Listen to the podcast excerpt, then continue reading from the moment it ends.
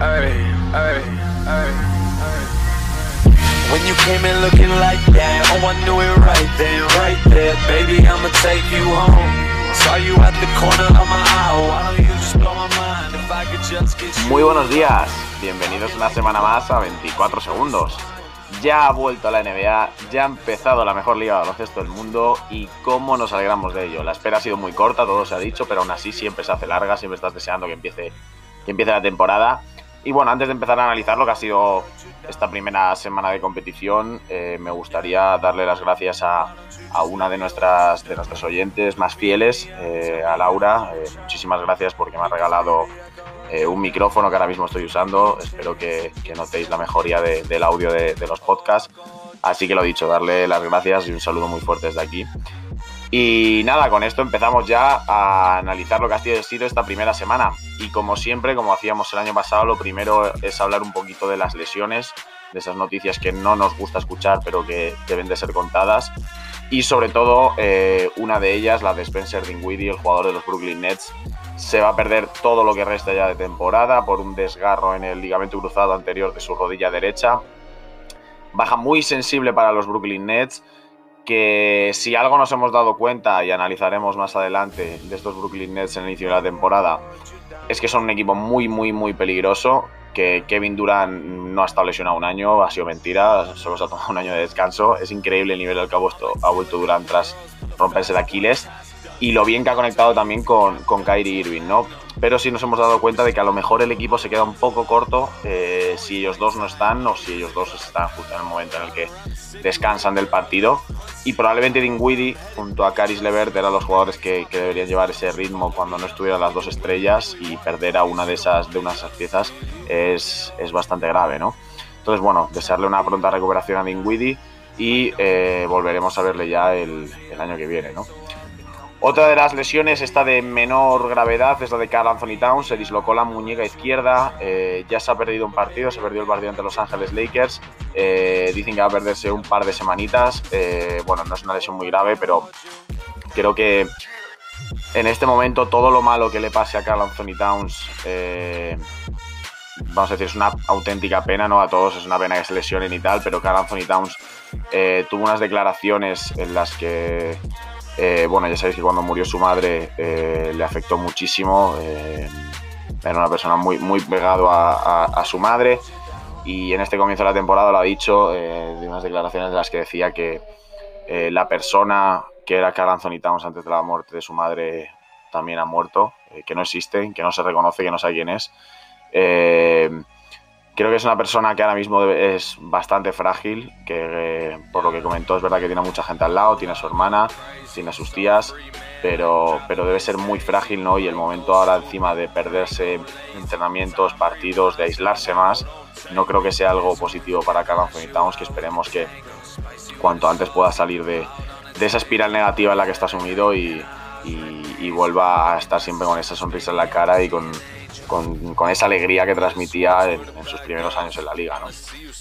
Y bueno, poco más de las lesiones, nos vamos a ir al tema COVID, porque sí que es verdad, eh, vamos a hablar eh, sobre todo ahora de, de, los equipos que están imbatidos y los equipos que aún no han ganado en esta primera en esta primera semana de competición, ¿no? Y uno de ellos, uno de los que no ha ganado son los Houston Rockets, eh, aunque sí que es verdad que la mitad de su equipo no ha podido contar con la mitad de su equipo en esta primera semana ya que John Wall, Eric Gordon, DeMarcus Cousins, Mason Jones, eh, Ben McLemore y KJ Martin eh, llevan aislados por COVID eh, desde el comienzo de la, temporada, ¿no? Wall, Gordon y Cousins, que son así los nombres más grandes probablemente, les ha impuesto la liga siete días de cuarentena, se van a perder dos partidos más y eh, por otro lado eh, Ben McLemore y KJ Martin el problema es que ellos dieron positivo en COVID ¿no?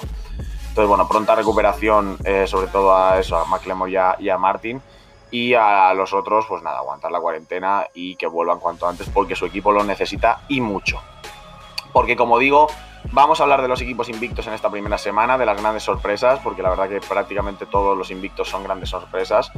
Y del único equipo eh, en el oeste que aún no ha ganado un partido, que es, como he dicho, los Houston Rockets. Cierto es que no se puede medir eh, lo que han hecho los Rockets debido a las multitudinarias bajas que, que tienen, pero bueno, no deja de ser llamativo. Eh, James Harden ha estado a un nivel espectacular, ha estado a un nivel muy, muy alto, pero han perdido con Portland y con Denver. O sea que, bueno, son partidos que se pueden perder, incluso con, con, con Portland el partido se va a la prórroga, es un partido súper ajustado. Eh, entonces, bueno, creo que son partidos que podían perder. Encima, contando todas las bajas que tenían, no creo que sea algo muy reseñable. Sin duda, los Rockets van a ganar partidos, como, como decíamos en las predicciones, ¿no? Eh, si Harden está a este nivel y se mantienen en los Rockets, eh, son un un auténtico peligro.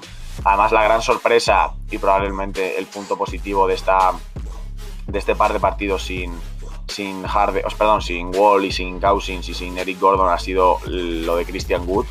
Eh, lo sabíamos, sabíamos que era un gran fichaje, no sabíamos que iba a explotar al nivel que, que ha explotado Christian Wood. La verdad que ha jugado eh, dos partidos a un nivel eh, altísimo. Todos ha dicho, Houston hubo un partido que se tuvo que posponer ante Oklahoma en la primera jornada de la liga debido pues, al tema del positivo por COVID de los jugadores de los Rockets.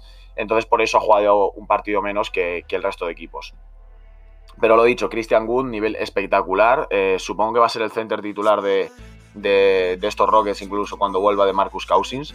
Pero, pero bueno, gran noticia para estos Rockets, que como digo, eh, si Harden continúa a este nivel y se mantiene en el equipo, es un equipo muy peligroso de cara a, a lo que pueda venir, ¿no?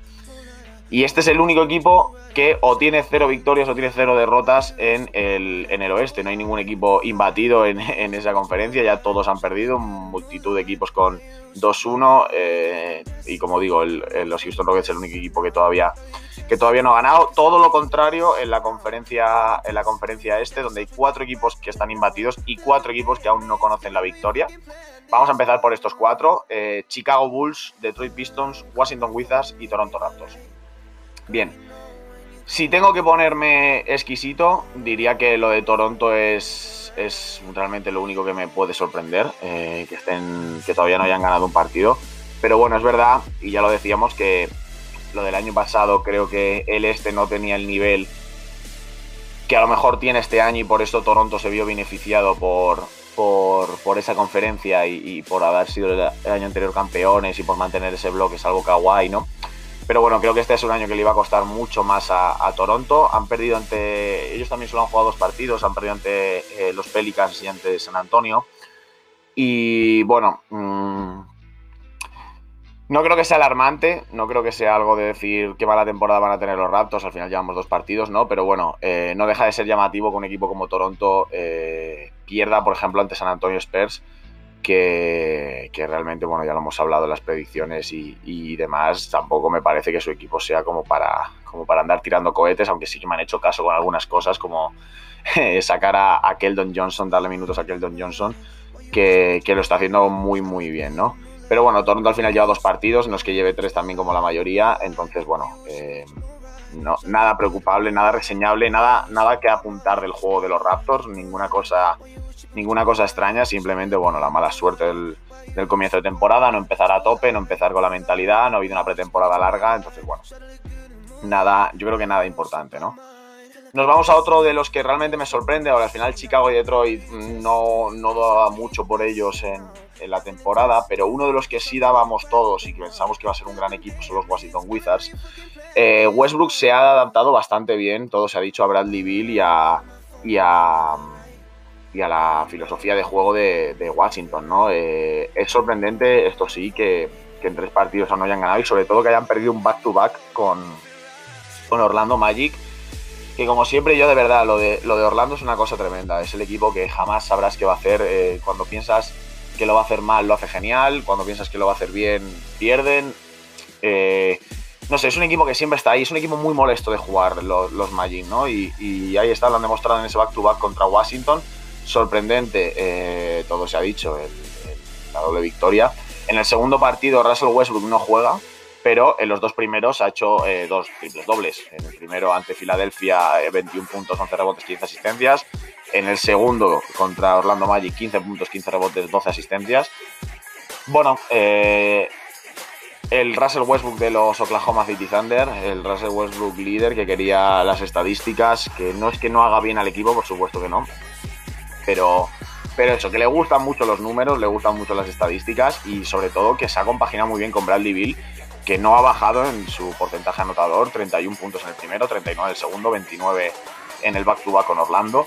Entonces, bueno, eh, muy buena conexión la de Westbrook y la de Bradley Bill. Eh, el otro día leía, no, ayer, ayer leía eh, una, así una información un poco en aspecto cómico, ¿no? Que decía cómo eran los equipos de la NBA, cómo habían empezado la temporada en función de lo que pensábamos de ellos, ¿no? Y, de Washington decían que, no nos equivocábamos, que Bradley Bill y que Russell Westbrook eran dos jugadorazos, pero que no ganan partidos. Y es verdad. Eh, el año pasado lo vimos, Bradley Bill el único, al final está muy solo, estaba muy solo, pero es verdad que son jugadores que hacen muy buenos números, pero que realmente no te ganan partidos, ¿no? Es algo difícil de explicar, es un tema del más menos con ellos en la pista, del movimiento de balón, de cómo cuida la pelota, de, defensa. Y es verdad, la verdad que compartía bastante esa, información, ¿no? Que son muy buenos jugadores ambos, pero son jugadores que no te ganan partidos. Y bueno, supongo que al final la cosa es que se vayan sumando piezas a, estos Wizards. Eh, por ahora es verdad que están muy solos. Rui Hachimura, que probablemente sea el tercer hombre de estos Wizards, eh, aún, tiene, aún tiene tiempo de baja. Pero lo dicho, sigo sin pensar que los Wizards no sean capaces de entrar en playoff en la conferencia este, a pesar de las sorpresas de este eh, inicio de temporada, ¿no? Porque la verdad que no deja de ser curioso. Milwaukee, Boston, eh, Miami y Brooklyn están en el 50% o por debajo del 50%, ¿no? y los que están invictos, bueno, es, es tremendo, ¿no? Voy a empezar por el que menos me sorprende, que es Atlanta Hawks. Atlanta Hawks, como bien decíamos en las predicciones, estaba claro que iba a ser uno de los grandes, grandes equipos de esta conferencia este. Eh, a cada partido que les veo me da más la sensación de que incluso pueden llegar a hacer grandes cosas en playoff. Eh, no es verdad, es verdad que no tiene un quinteto del todo definido. Eh, Capela jugó ayer por primera vez en la temporada. ayer salieron con Capela en el 5, con Collins en el 4 y luego con los tres jóvenes, DeAndre Hunter, Cameron Reddish y Trey Young. A lo largo de los otros dos partidos Mm, con esa baja de Capella, Collins jugaba en el 5 y fueron cambiando, ¿no? Con, con Bogdanovich, con Galinari de titular. Sí que es verdad que el bloque de los tres jóvenes, de DeAndre Hunter, Cameron Reddish y Trey Young, eh, se han mantenido en todos los partidos. Me parece algo bastante, bastante correcto. Darles más minutos que a los demás, pero al final no, de, no, no les das a ellos tampoco eh, ese peso de, de ser el, los líderes de banquillo, eh, siendo tan, tan jóvenes, siendo jugadores ambos de segundo año. Creo que ambos además aportan mucho en el aspecto defensivo, son muy buenos defensores, sobre todo en el perímetro. DeAndre Hunter en el interior también lo hace muy bien. Pero darle esa segunda unidad a, a Bogdanovich, a Kevin Werther, a Galinari, eh, son jugadores muy experimentados. Werther no tanto, pero son jugadores experimentados, eh, muy acostumbrados, a, en el caso de Werther, a salir desde, desde el banquillo.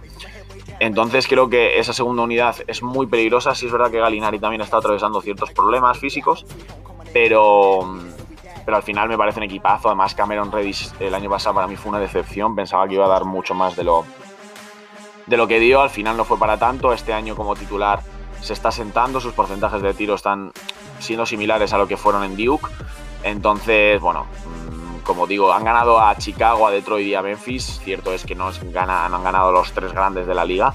Pero espero muchas cosas de, estos Atlanta Hawks, como ya dije en, las, los análisis de los equipos y sobre todo con un Trey Young al, nivel espectacular al que, al que está, ¿no?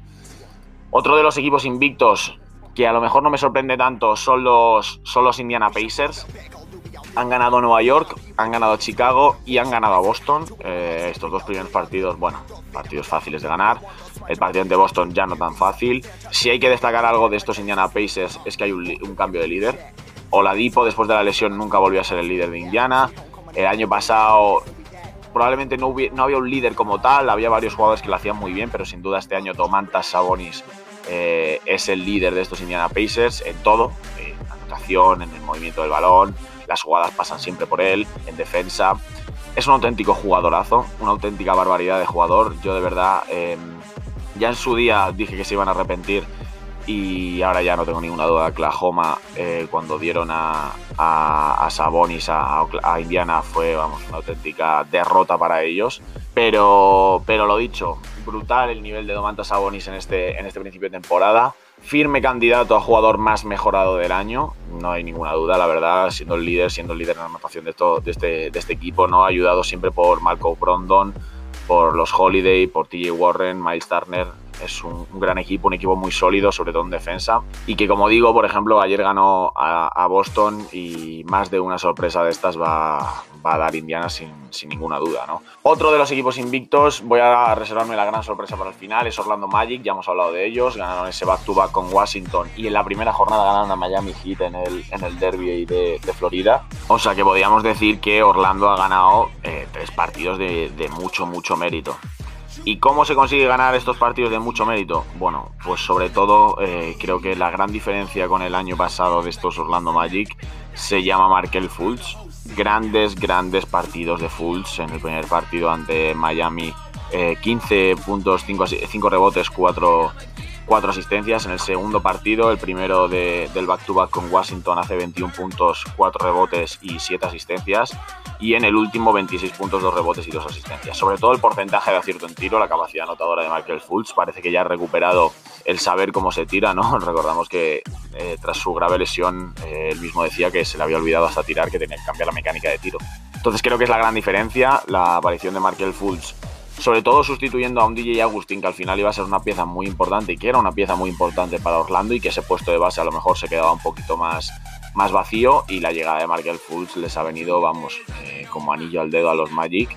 Y luego, sobre todo, la gran aportación desde el banquillo de Terrence Ross. Es un jugador que, que va por rachas, que como meta el primer tiro o los dos primeros tiros, ten cuidado de, la que, de lo que puede hacer este, este jugador en todos, eh, su mínimo de anotación esta temporada han sido 19 puntos. O sea que tener un jugador así desde, desde el banquillo, eh, una auténtica barbaridad. En este principio de temporada podríamos decir que es el claro candidato a, sexto hombre del año. Veremos si puede mantener este nivel, porque de mantener este nivel va a ser muy difícil ganar a, Orlando Magic, que además desde el banquillo, como digo, eh, aparte del quinteto tan fiable que tiene, digamos, con Busevich, Gordon, Bacon, Fournier y Fultz. Desde el banquillo, eh, Terrence Ross, eh, Carter Williams, Ken Birch, sobre todo Cole Anthony, eh, el rookie, el jugador de North Carolina, a ver cómo, cómo va evolucionando, cómo va sumando minutos. Ha tenido buenos partidos, tampoco una barbaridad de minutos, pero bueno, poco a poco que vaya sumando y, aportando a, la causa de, Orlando Magic, ¿no? Que tengamos en cuenta que, que además tienen muchas bajas. Jonathan Isaac, James Ennis, Alfaru Aminu, Mobamba, son muchas bajas, sobre todo en el aspecto defensivo de estos Magic. Entonces, creo que lo dicho, si con este equipo, con las bajas que tiene, ya está consiguiendo hacer las cosas que está haciendo, sobre todo es anotar mucho, que probablemente sería el aspecto que más necesitaría mejorar estos Orlando Magic sobre el papel. Creo que en defensa no van a tener ningún problema con la cantidad de jugadores defensivos que tienen. Y estos Orlando Magic pueden ser eh, un problema en el este. Y bueno, vamos con el último, el último de los, de los equipos invictos, la sorpresa de las sorpresas Cleveland Cavaliers volviendo a ser grande en el este desde que, desde que LeBron se fue. 3-0 eh, para los Cavs. Han ganado a Charlotte Hornets, a Detroit Pistons y a Philadelphia 76ers por 24 puntos. Perdón, sí, por 24 puntos. No, no sé, es que no, la verdad que no, no entiendo nada. Eh, cuando hice el análisis de los Cavaliers decíamos que era un equipo que se tenía que centrar sobre todo en darle minutos a sus jugadores jóvenes, que tenía que lanzar a Kevin Love, que tenía que centrarse en esa reconstrucción, en terminarla, darle minutos a los jóvenes de tal manera que ya pudieran empezar a aspirar a cosas.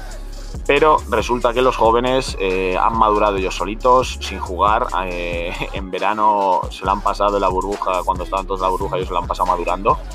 Y la verdad que, increíble, la verdad, lo de tanto Darius Garland como sobre todo Colin Sexton y luego la aportación, sin ningún tipo de dudas, de, de Andrés Dramón, que está jugando a un nivel All-Star, eh, pero vamos, la barbaridad cómo está jugando eh, Andrés Dramón. Eh, os recomiendo de verdad veros a los Cavs, son un equipo súper divertido de ver. yo me vi el partido con Detroit, el partido que se fue a, dos prórrogas, y es una barbaridad ver, ver a estos Cleveland Cavaliers, súper divertido de verdad ver a Sexton, a Garland y, a Dramond. Y luego es curioso porque realmente fuera de esos tres, Kevin Love ha jugado, pero Kevin Love no está ni mucho menos al nivel del jugador que una vez fue. Okoro está jugando muchísimos minutos, pero sobre todo por los grandes minutos defensivos que, ofrece. Eh, desde el banquillo, Jabal Magui, eh, Larry Nance ha turnado y titularidad con Love, eh, está Chedi Osman. Pero realmente no es un equipo muy extenso. O sea, realmente de verdad, eh, estos tres jugadores de los que voy a hablar y creo que mucho esta temporada, eh, Garland, Sexton y Dramon, están a un nivel eh, espectacular en estos tres partidos. Colin Sexton promediando 27 puntos por encuentro. Eh, es una, una, auténtica barbaridad. En el caso de Garland son 19 puntos, 8,3 asistencias y Dramon 20 puntos, 15 rebotes. O sea, numerazos de los tres jugadores de los Cavs veremos si pueden mantener este nivel y oye, ¿por qué no? Vamos a soñar en, Cleveland, ¿no? Yo es un equipo al que siempre tendré mucho, mucho cariño, ¿no? Que me ha brindado probablemente muchos de, mis mejores momentos como aficionado de este, de este deporte, entonces me alegro que les vaya así. Por otro lado, sigo pensando que el contrato de Kevin Love tienen que deshacerse de él. Creo que es un jugador que ahora mismo no aporta nada a estos Cleveland Cavaliers, que además se centran sobre todo en, la defensa. Creo que es un equipo muy cerrado en defensa, que, eh, que juega un alto nivel defensivo y creo que Kevin Love resta en esto. Más luego que en ataque, lógicamente, no es el jugador que una vez fue, entonces tampoco tiene los mejores porcentajes. Por mucho que duela, creo que es un, creo que es un jugador que tiene mucho mercado, que habrá muchísimos equipos interesados en, Kevin Love y que Cleveland pueda sacar rondas del draft o jugadores jóvenes y, y seguir con esta reconstrucción, porque al final es lo que digo, tener el contrato de Kevin Love en Cleveland, si no te aporta un 20-15 como te aporta Dramon creo que es innecesario completamente. Entonces lo dicho, eh, Cleveland a seguir así, a que Colin Sexton y Darius Garland sigan con este nivel espectacular que al final es que están de All-Star, que sigan sumando piezas desde, desde la segunda unidad, Cherry Osman y Jabal Magui sabemos que son muy fiables, veremos cuándo vuelve Kevin Porter y si jugadores yo que sé como Dodson o como Dante Exxon pueden sumarse y pueden aportar al, al equipo. Pero lo dicho, muy divertido, de verdad, muy divertido de ver estos Cleveland Cavaliers. Recomendadísimo para todos que, veáis a, los Cavs. Esta madrugada, esta próxima madrugada, juegan a la una contra los Knicks. De verdad, no me voy a cansar de decirlo. Ver a los Cavs, cómo defienden, cómo, cómo JBB que ha conseguido sacar realmente algo de un equipo que no parecía eh, destinado a mucho. Eh, la circulación del balón y la defensa como principales virtudes.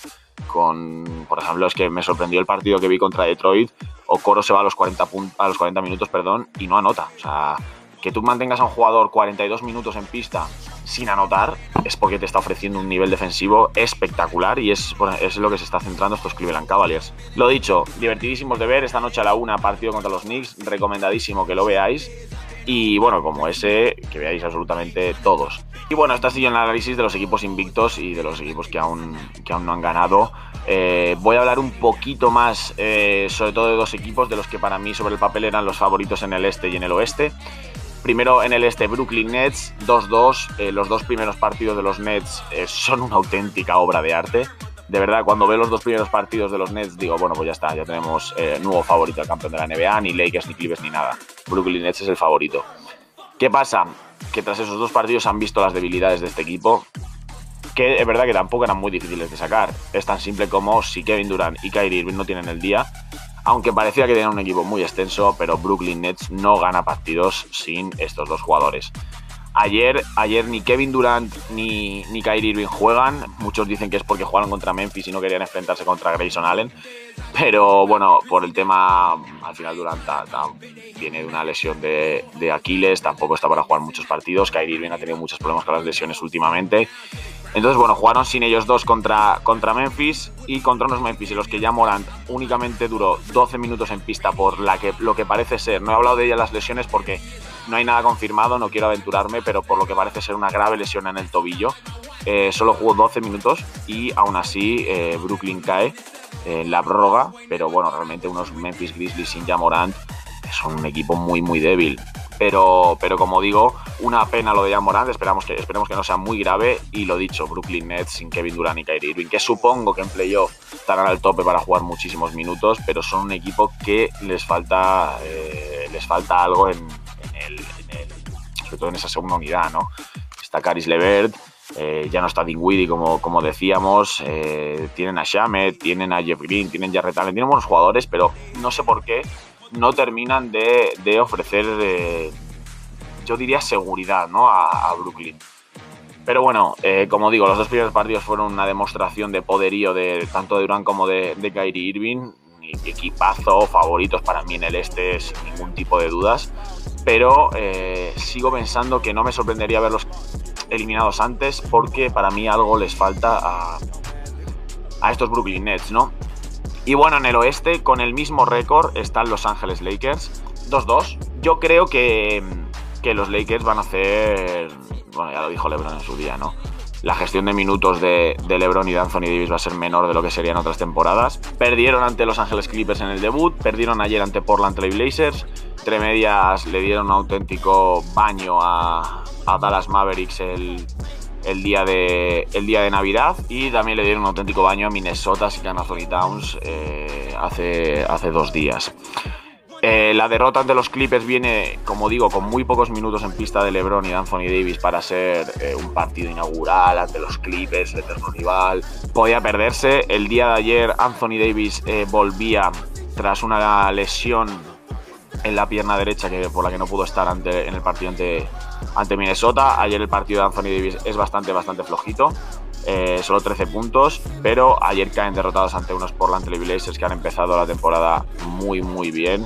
Muy buena pinta la de, la de, estos, la de estos Portland Trail Blazers. Y ganaron a los Lakers, que como digo, eh, ayer sí es verdad que jugaron muchos minutos, tanto LeBron como Anthony Davis. Pero creo que falta un poquito, no sé cómo decirlo, si de aclimatación de algunos jugadores. Es decir, Schroeder eh, está en el puesto de titular, de base titular, y, se, y está jugando a la perfección promediando 17 puntos, 5 rebotes, 5 asistencias. A Mark todavía le falta eh, para entrar bien, bien en este juego de los Lakers. Eh, Montres Harrell está jugando bien. Y luego fuera de ahí, es verdad que Kuzma el día que Anthony Davis no está y sale de titular juega a un gran nivel, pero creo, y esto no lo hablamos eh, en el análisis eh, previo de los equipos, creo que a los Lakers les falta una pieza una pieza más que añadir a la rotación. Ahora mismo están Montres Harrell, Kyle Kuzma, Wesley Matthews, eh, Caruso, Horton Tucker, Marquise Morris. No sé, me falta algo. Me falta un extra en esa, en esa segunda unidad de, de, de los Lakers o incluso en el puesto titular de base y bajar a Schroeder a, a la segunda unidad, ¿no? Pero bueno, lo dicho, estamos en el comienzo de la temporada, es muy precipitado sacar conclusiones, queda un mundo todavía por delante y eso es lo que nos gusta. Así que bueno, creo que con esto podemos llegar al final de este primer análisis de la temporada y lo dicho, todo lo que pase, todo lo que ocurra, cualquier noticia la hablaremos aquí el lunes que viene. Así que nada, por mi parte esto ha sido todo y nos vemos la semana que viene.